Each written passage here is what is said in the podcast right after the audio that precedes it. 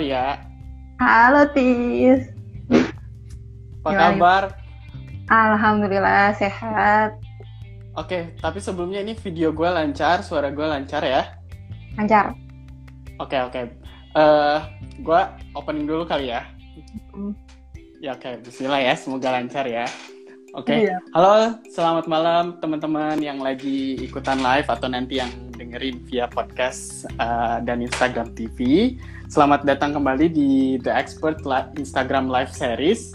Uh, biasanya di uh, The Expert uh, ini gue ngajakin teman-teman un- untuk ngobrol uh, seputar pengalaman mereka, ekspertisnya mereka, uh, yang which is teman-temannya itu dari berbagai profesi.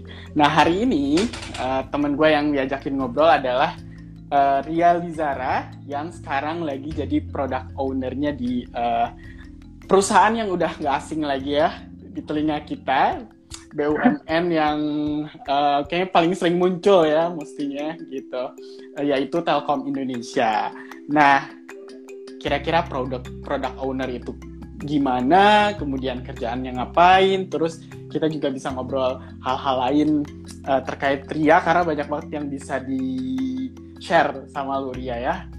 Dan Hmm. mungkin ditambahin juga gosip-gosip ya karena udah lama nggak gosip-gosip. Eh, Oke, mungkin dari lu dulu Ria, Eh, kenalin dulu mungkin ke audiensnya The Expert. Kalau ke follower lu udah pastilah, udah pasti tahu nih.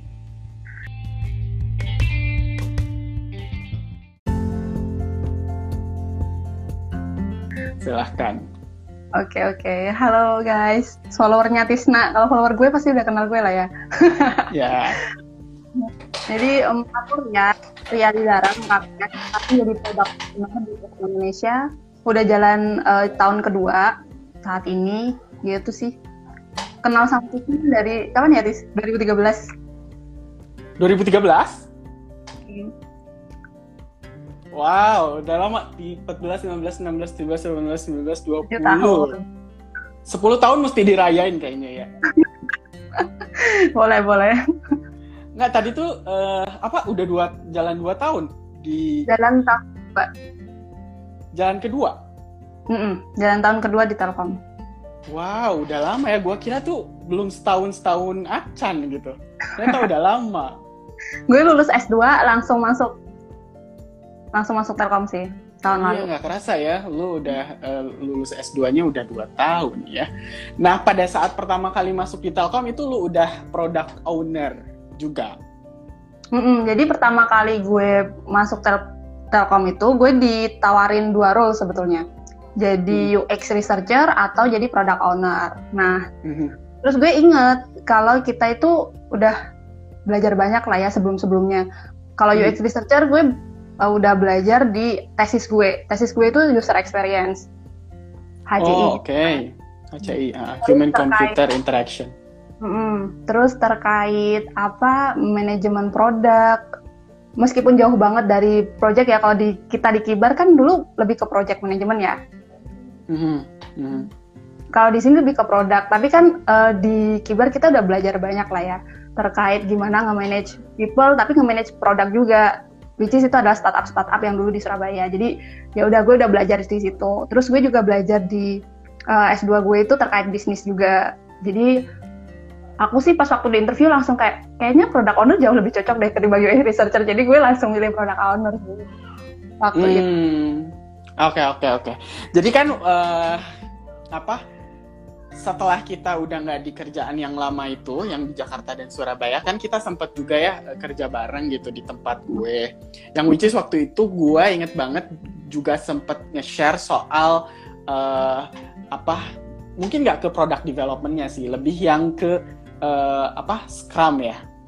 Betul. Jadi Ah, ah, ah. belajar juga dari lu kan. Selama di Hmm. project bareng lu kan belajar banget tentang agility itu kayak gimana. Nah kebetulan banget di Telkom itu gue ngeran gue gabung di tribe yang dia itu kayak salah satu tribe yang jadi merupakan gitu loh di tribe-tribe lain. Karena dia itu in-house jadi dia itu punya tim development sendiri. Jadi ya itu salah satu tribe yang bantu ngetransformasi di Telkom gitu lah Hmm. Hmm. Tribe ini maksudnya apa? Mungkin teman-teman ada yang belum uh, familiar dengan tribe-tribe. Maksudnya apa? Ini suku? ya bener-bener juga ini suku ya. Jadi tribe itu kayak su bener sih suku. Jadi kayak satu komo uh, komunitas gitulah, satu perkumpulan gitu. Yang di dalamnya itu juga ada keluarga-keluarga kecil. Di keluarga-keluarga kecil ini dia ngebangun um, kalau kalau ibaratnya satu RW itu itu satu tribe nih Nah, di masing-masing hmm. RW itu ada keluarga kan, keluarga, keluarga, keluarga, keluarga. Nah, keluarga-keluarga ini kita sebut squad. Gitu. Nah, setiap squad kan ada satu kepala keluarga. Terus ada anak-anak, ada macam-macam kan, ada ayah, ibu, anak-anak. Nah, di situ tuh kalau di Scrum itu ada product owner, Scrum Master, sama tim developmentnya gitu. Mm, jadi Scrum itu kumpulan dari squad, squad, squad, squad gitu. Squad, squad kan namanya. Hmm, Oke, okay.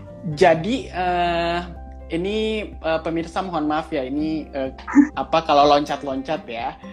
Uh, jadi kan waktu itu kita sempat share soal apa sih yang uh, Scrum itu apa ya?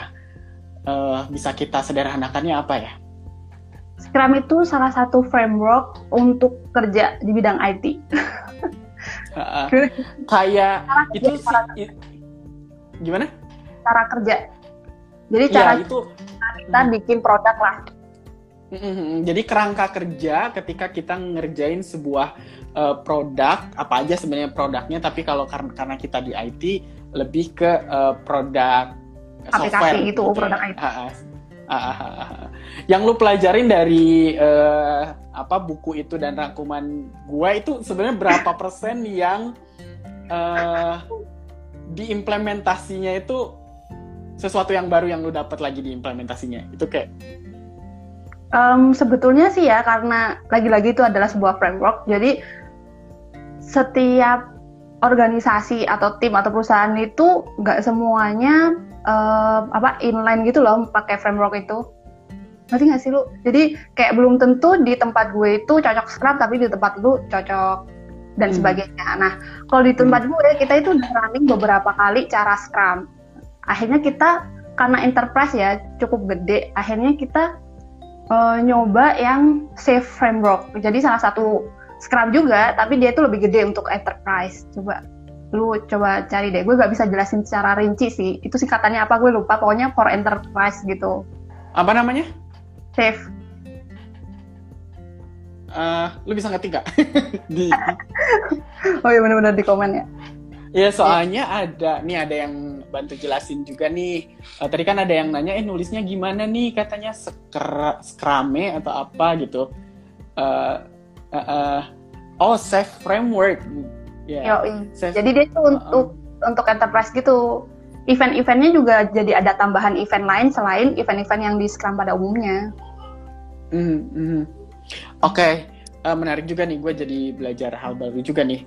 Uh, se tadi sebenarnya gue mau balik lagi ke yang penjelasan lu di awal sih. Uh, jadi kan ada tribe ada squad itu. Nah lu tuh sebenarnya product owner di squad atau di tribe?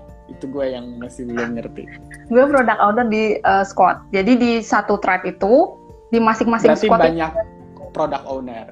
Betul betul. Tapi gak menutup kemungkinan satu product owner itu megang banyak produk banyak squad Oke, okay, jadi lu adalah uh, product owner squad ini, squad ini, squad ini gitu. Iya betul betul. Mm, hmm. Tapi gue gua kepo lagi nih. Uh, di hmm. satu squad itu dia ngerjain uh, stand alone individual software products atau hmm. itu tuh uh, kayak modul atau microservice atau API yang sebenarnya itu bagian dari sesuatu yang lebih besar. Jadi, nah itu yang kedua sih. Jadi di kita itu kita ngebuat satu bukan satu aplikasi, kita bikin banyak aplikasi. Hmm. Mungkin start dari pengertian produk dulu sih kali ya.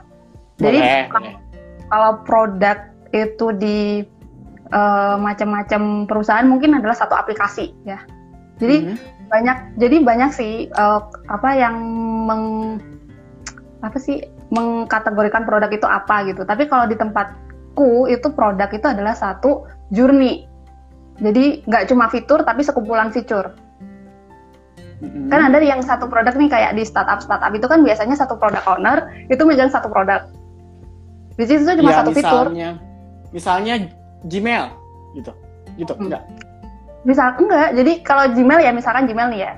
Gmail itu satu aplikasi. Tapi dia produknya bisa di dalamnya itu ada hangout, ada chat, ada email sendiri, ada inbox, ada em, apa? Apalagi kontak, ada banyak kan di dalamnya. mungkin kalau Gmail ini sih kali Ri. Eh, kayak apa ya inbox compose Iya, ya benar benar benar. ya gitu Inbox, kali ya. label labeling, label Filter, labeling. mm, mm, mm, mm. entah gitu ya kali ya uh, uh, chat dan sebagainya. Nah, itu em, apa namanya? Itu salah satu hal yang berbeda-beda di setiap perusahaan. Nah, kalau di perusahaan gue itu sekumpulan eh, itu fitur. Jadi produk itu adalah sekumpulan fitur. Jadi kayak gue, gue itu eh, kebetulan kita itu misah-misahin produk itu berdasarkan journey. Contoh nih, kalau misalkan em, Gojek deh. Gojek itu kan em, apa salah satu startup gitu yang nge-build aplikasi kan. Di dalamnya itu ada uh, GoRide, ada GoCar, ada GoFood dan macam-macam. Biasanya itu biasanya nih aku nggak tahu di Gojek gimana ya. Jadi kalau biasanya itu di Gojek eh di GoRide itu satu produk owner. Di uh, GoCar satu produk owner, GoFood plus satu produk owner biasanya kayak gitu. Nah, kalau di tempat kami mirip-mirip sama kayak gitu. Jadi em, tapi berdasarkan journey. Jadi kalau misalkan GoRide itu kan lu saat pesen pesen habis itu eh, GoFood deh GoFood. Lu pesen, lu pesen lu habis itu milih makanan. Habis milih makanan lu em, apa namanya? masukin ke keranjang habis itu kebayar payment kan. Nah, itu tuh kita bisa berdasarkan journey itu.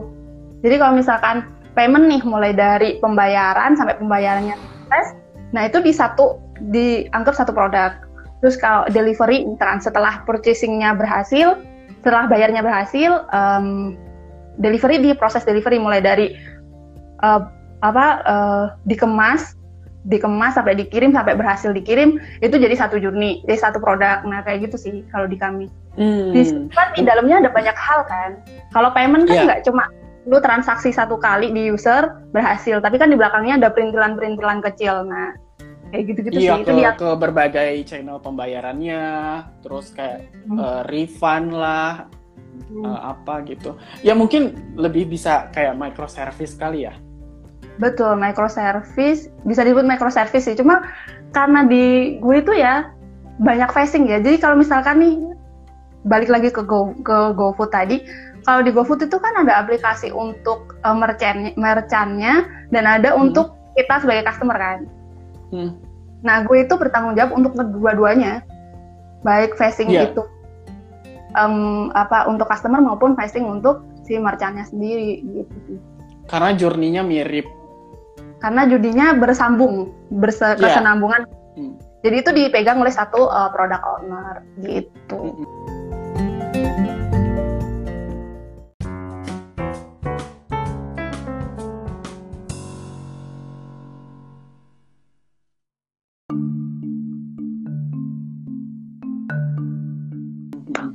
Oke, sebelum kita eh, lanjut lagi pembahasan, kita sapa-sapa dulu pemirsa yang sudah standby di sini. Ada Mas Bagus Berlian. Hai Mas, sudah lama nggak ketemu. Mas Bagus juga udah di Indo ya, di Jakarta ya. Udah terakhir gue ketemu sama Mas Bagus di Aussie tahun lalu. Wow, mohon maaf belum pernah ke Aussie. Mas Bagusnya udah ke sini ya.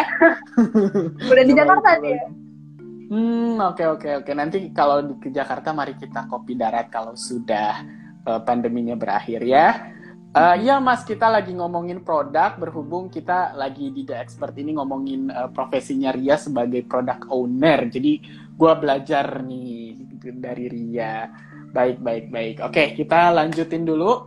Eh, terus apa ya? Tadi gue lupa juga. Eh, Oke, lu ada di uh, squad dan uh, jadi product owner-nya gitu ya.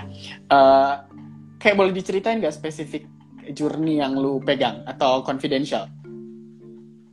Enggak sih, enggak konfidensial juga, enggak masalah juga. Jadi di trap trap gue itu namanya Enterprise and Wholesale Digitalization. Di mana gue itu eh digitization, di mana gue itu megang em, apa namanya dua tiga tiga produk tiga produk. Jadi ada yang untuk enterprise, ada yang untuk wholesale, dan ada satu lagi untuk enterprise juga, tapi yang lebih kecil.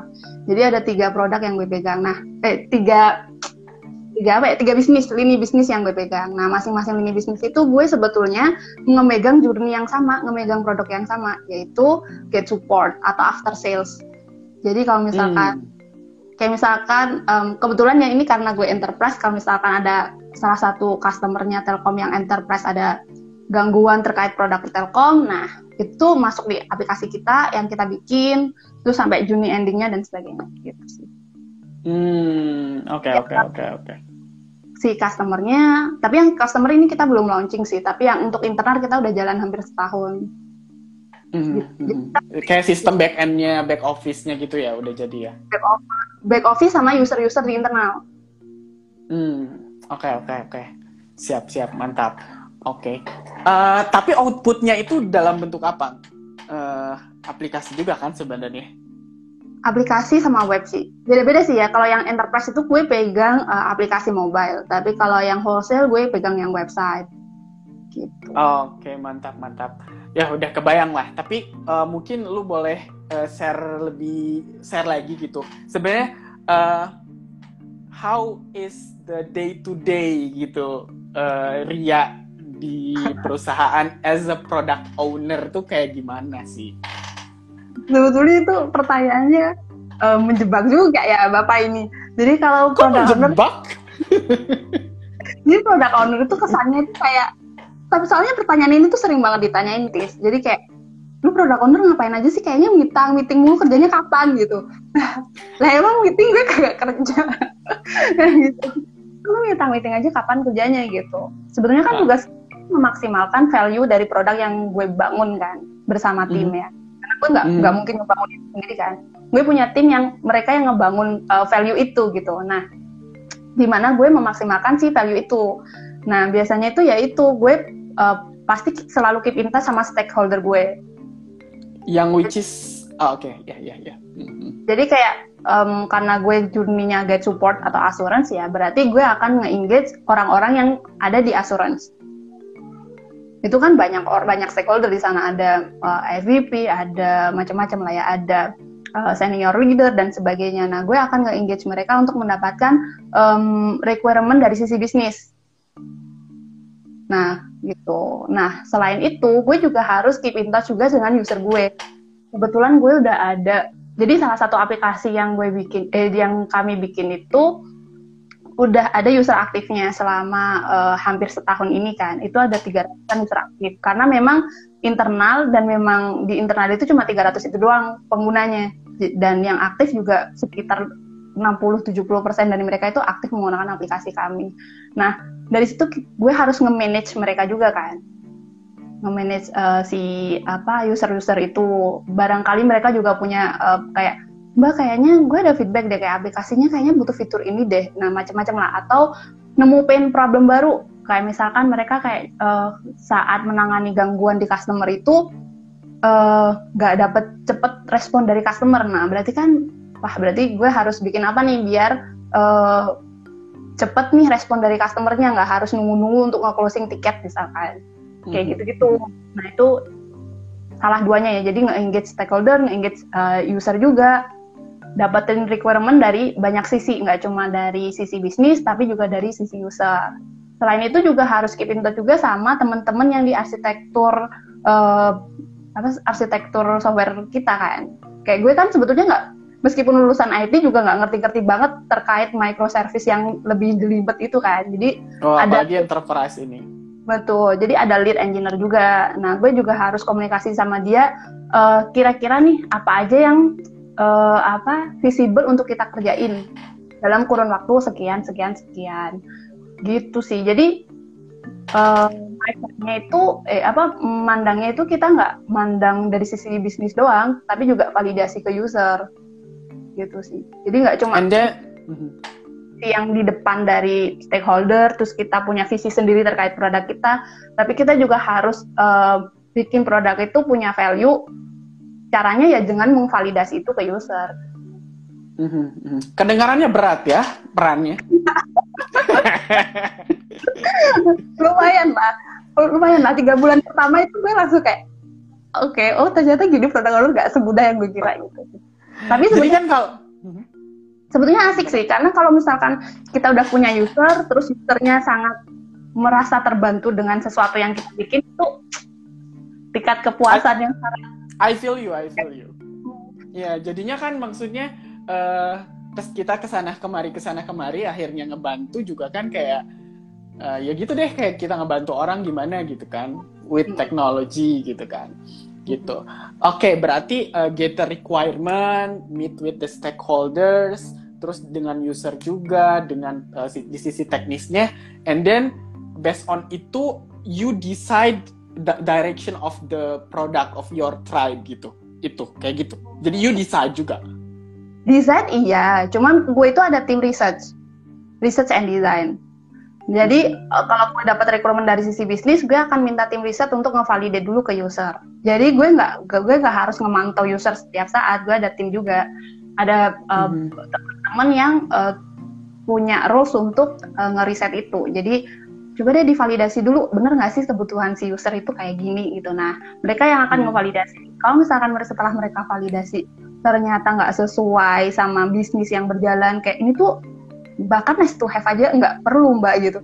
Ya oh berarti gue harus bisa dong. Uh, oh berarti kita nggak perlu build ini jadi kita cari pain problem lain yang kita bisa cari solusinya bareng-bareng uh, ideation bareng. Habis itu ya udah itu yang akan kita build di satu sprint ke depan gitu sih. Nah itu yang okay. akan gue hasil riset itu yang akan gue uh, manage uh, ekspektasi seperti itu. Hmm. Ya, hmm. Jadi jadi bahan untuk konsiderasi dari lu sendiri yang untuk bisa. Oke, okay, berarti dari situ uh, berarti lu decide uh, dan lu kayak udah dapat bahan untuk ngebikin directionnya abis ini mau apa terkait dengan produk lu. Terus nanti lu ngomong lagi sama uh, stakeholder gitu ya. Betul. Biasanya Based sih gue nggak langsung. Dari sana biasanya itu ya karena kita sebagai produk owner owner itu hak prerogatifnya sebetulnya di kita untuk bikin sesuatunya. Jadi di awal waktu ketemu stakeholder kita udah manage ekspektasi mereka gitu. Jadi saat validasi ke lapangan dan ternyata di lapangan emang nggak perlu fitur itu dibikin, ya udah berarti jalan aja untuk nggak ngebikin fitur itu gitu kalau memang itu nggak dibutuhin sama user gitu. Perkara nanti masalah stakeholder itu bukan berarti gue harus izin ke stakeholder. Kita nggak bisa ngebangun fitur ini nih karena uh, apa nggak sesuai sama user. Sebenarnya nggak juga. Karena di awal tugas product owner udah memanage si ekspektasi si stakeholder ini sih. Gitu. hmm, jadi jadi uh, apa emang sudah disclaimer dulu bapak jangan baper ya kalau nggak kita bikinin fiturnya.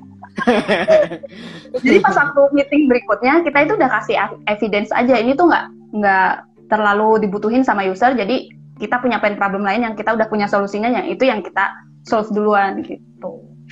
Nah dari sini sangat kelihatan Ria uh, maksudnya uh, dampak dari sebuah kerangka yang disepakati bersama jadinya apa kayak culture-culture yang lama itu jadinya bisa you know kayak diarahkan karena kita sepakat dengan kerangka kerja ini gitu kan.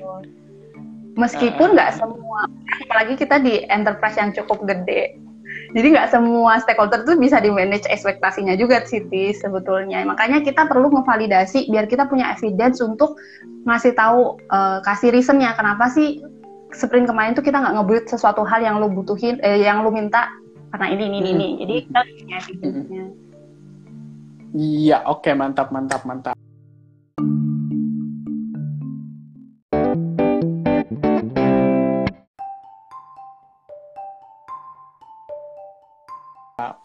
Nih ada siapa lagi nih? Lumayan nih. Uh, apa yang standby? Si, siap. Kenapa? Ada Oscar nih. Oh iya, ada Mas Oscar, terus ada teman-teman gue juga, uh, ada Hanif Abdurrahman ini, uh, Hanif mana ya? Dia sama Mas. Eh, itu salah satu klien kita. oh, halo Mas Hanif.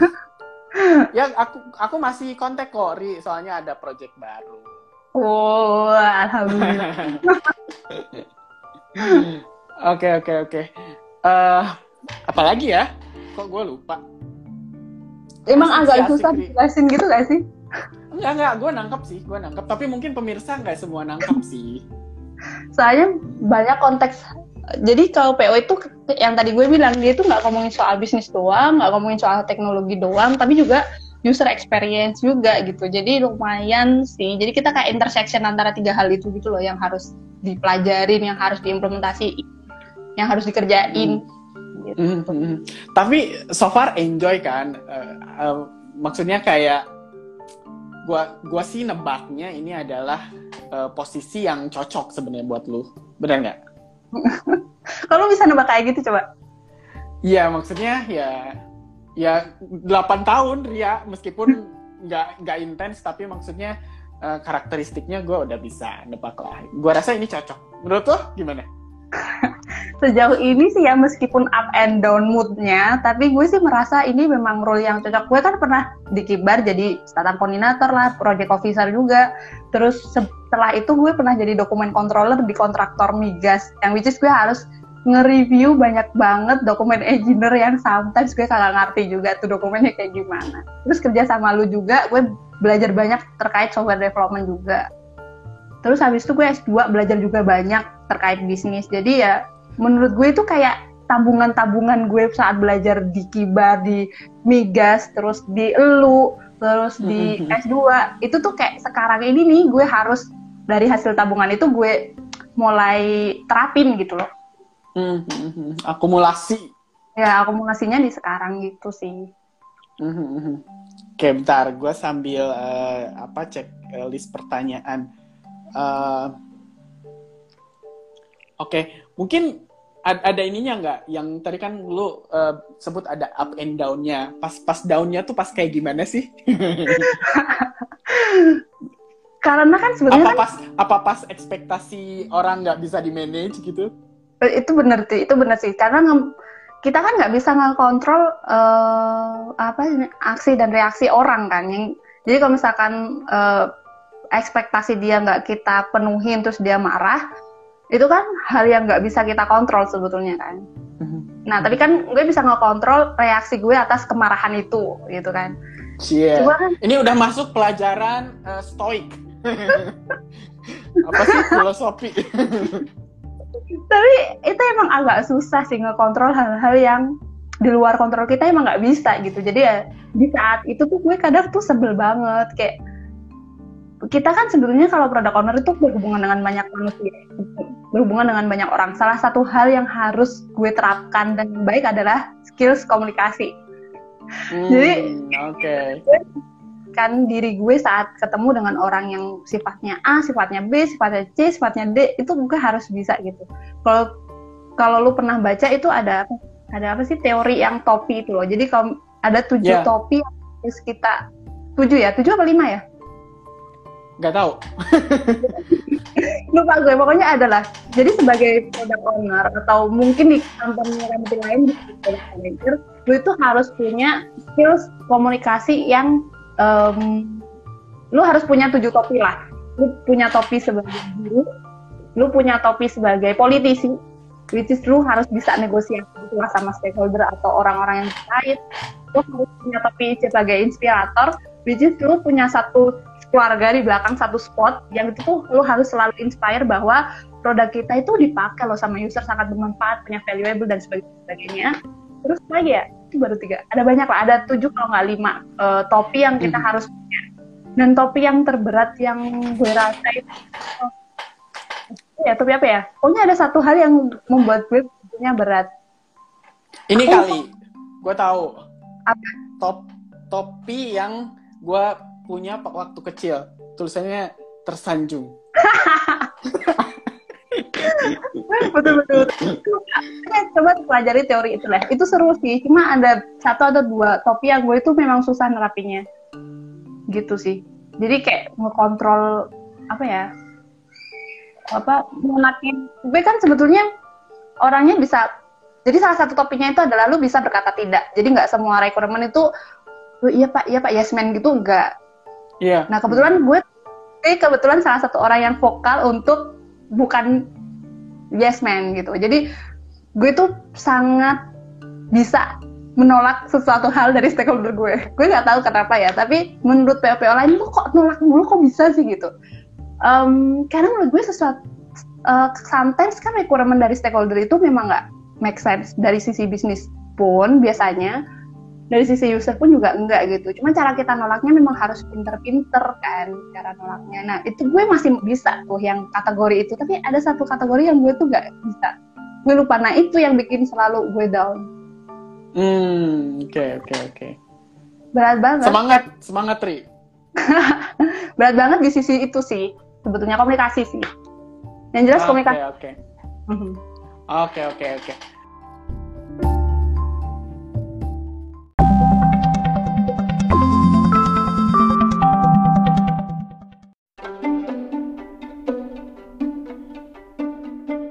Oke, okay, so what's what's next?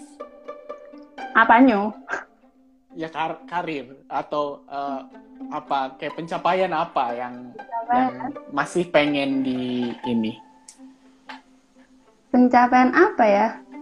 Apa ya Tis ya?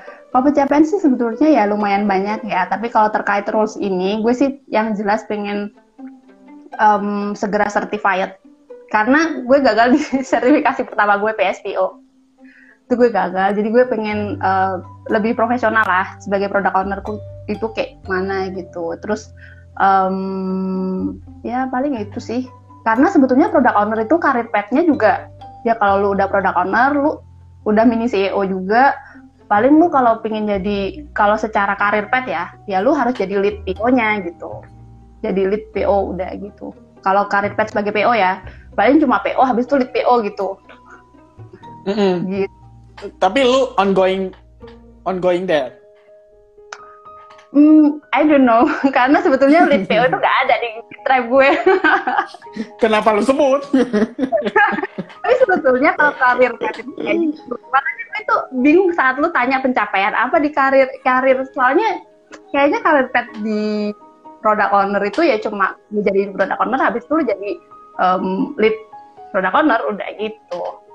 Enggak, mungkin gini gua gua pancing ya. Uh, misalnya uh, lanjut S3 gitu misalnya. Oh. Atau... S3 sih gue sih gue sih nikah dulu baru kalau misalkan ada rezeki buat S3 sih gue bakal S3 sih. Hmm, PhD gitu ya. Hmm, gue pengen banget PhD di Aussie tau. Hmm, kenapa di Aussie?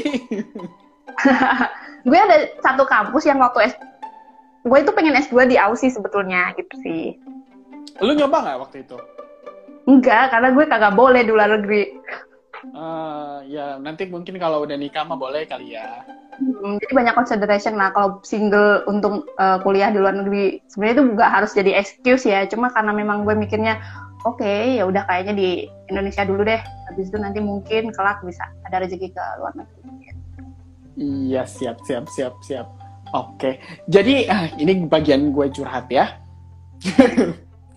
jadi uh, gue juga apa kayaknya tahun ini, tahun depan itu gue uh, apa secara niat, secara niat dan rencana kayaknya gue udah fix akan mulai fokus dilanjut juga karena takut udah ketinggalan jauh sama Ria S2-nya. Nanti lu masuk S2 S3 lah gitu. Makanya Jangan. kan. Tahun depan udah harus Makanya jangan dong harus direncanain dari sekarang, nggak usah nunggu rencana tahun depan lah. Ih sekarang maksudnya kan uh, bukanya ta akhir tahun sekarang kan. Oh ya, good. Uh, uh, bukanya akhir tahun sekarang untuk uh, tahun depan pertengahan gitu. Ya at least rencananya dulu udah oke okay lah gitu. harus harus harus. Iya makanya. Oke. Okay Gak kerasa tahu ngobrolnya uh, karena topiknya juga kita banget gitu ya. Jadi dan internetnya lancar gitu ya. Alhamdulillah. Dari ya mungkin karena lu hostnya juga sih. Jadi ini nggak nggak pulang ya? Enggak nih karena ya gue takut juga kalau pulang mah bawa virus tambah hmm, yeah. worry. Nanti lu diisolasi lagi. ngeri juga di kampung itu kalau diisolasi harus tidur di balai desa dulu selama dua pekan. Bus, buset itu nggak enak. Yang ada gue kagak kagak sakit gak di kerja. sini tapi sakit di sana. Eh, iya iya iya. Nah, Ini apa? Mentally mentally ill jadinya, jadi stres gitu kan. Oke, mungkin dari lu uh, terakhir uh, ada yang mau di-share ke teman-teman nggak? Mungkin ya, boleh terkait apa pun sih sebenarnya, boleh terkait uh, pencapaian karir in general, general as a, a female gitu, as a woman, atau uh, product owner spesifik, boleh, silahkan. Hmm, pada dasarnya kalau pengen jadi PO itu nggak harus lu backgroundnya IT itu yang pertama. Jadi kalau misalkan lu punya background uh, bukan di bidang teknologi informasi, bisa kok jadi PO karena sebetulnya produk itu nggak harus lulusan IT itu sih. Jadi kalau buat teman-teman yang pingin karir pet sebagai uh, apa di dunia IT tapi nggak tak nggak punya background di IT mungkin produk owner bisa dicoba gitu. Cuma nggak bisa harus nggak bisa coba-coba juga karena lu harus paham soal bisnisnya, teknologinya, juga um, user experience gitu sih. Jadi sebetulnya karir sebagai produk du, apa orang produk itu itu nggak harus uh, dari jurusan tertentu gitu. Gue punya temen yang dia tuh jurusan kimia tapi juga jadi owner. Jadi buat teman-teman yang di luar dunia IT juga nggak usah berkecil hati gitu. Terus, terus buat teman-teman cewek-cewek juga gue sempet di ini sih tis sebetulnya apa sempet di uh, ditanyakan lah dalam tanda kutip oleh temen gue yang dia itu kerja di salah satu uh, perusahaan yang cukup gede dia itu jadi kayak bisnis analisnya. Dan dia itu saat tanya ke gue eh lu udah lulus S2 udah. Jadi apa sekarang product owner. Serius lu jadi product owner kuat. Soalnya product owner tuh biasanya cowok semua. Gitu. Jadi kayak hmm, jangan pekerjaan hati teman-teman cewek-cewek di luar sana. Bisa kok jadi product owner gitu. Hmm, gitu. oke oke oke oke. Siap mantap mantap mantap nanti uh, mungkin di kesempatan yang lain kita ngobrol lagi supaya bisa lebih bebas juga ngobrolnya ngobrol boleh, gosipnya boleh. gitu ya untuk uh, untuk uh, live the expert uh, kali ini uh, thank you banget Tria udah uh, mau berpartisipasi gitu ya. Nanti uh, teman-teman uh, percakapan ini bisa diputar ulang di Instagram TV-nya saya di @sutisnamulyana. Jangan lupa follow juga Instagram saya. Kemudian juga biasanya gue upload di YouTube, di Spotify dan di Anchor dalam bentuk uh, siniar atau podcast gitu ya. Thank you Ria. Jangan Thank lupa you. di save atau di download atau di share ke Instagram TV ya Ria ya. Oke. Okay. Oke, okay, thank you. Thank you. Assalamualaikum. Waalaikumsalam warahmatullahi wabarakatuh.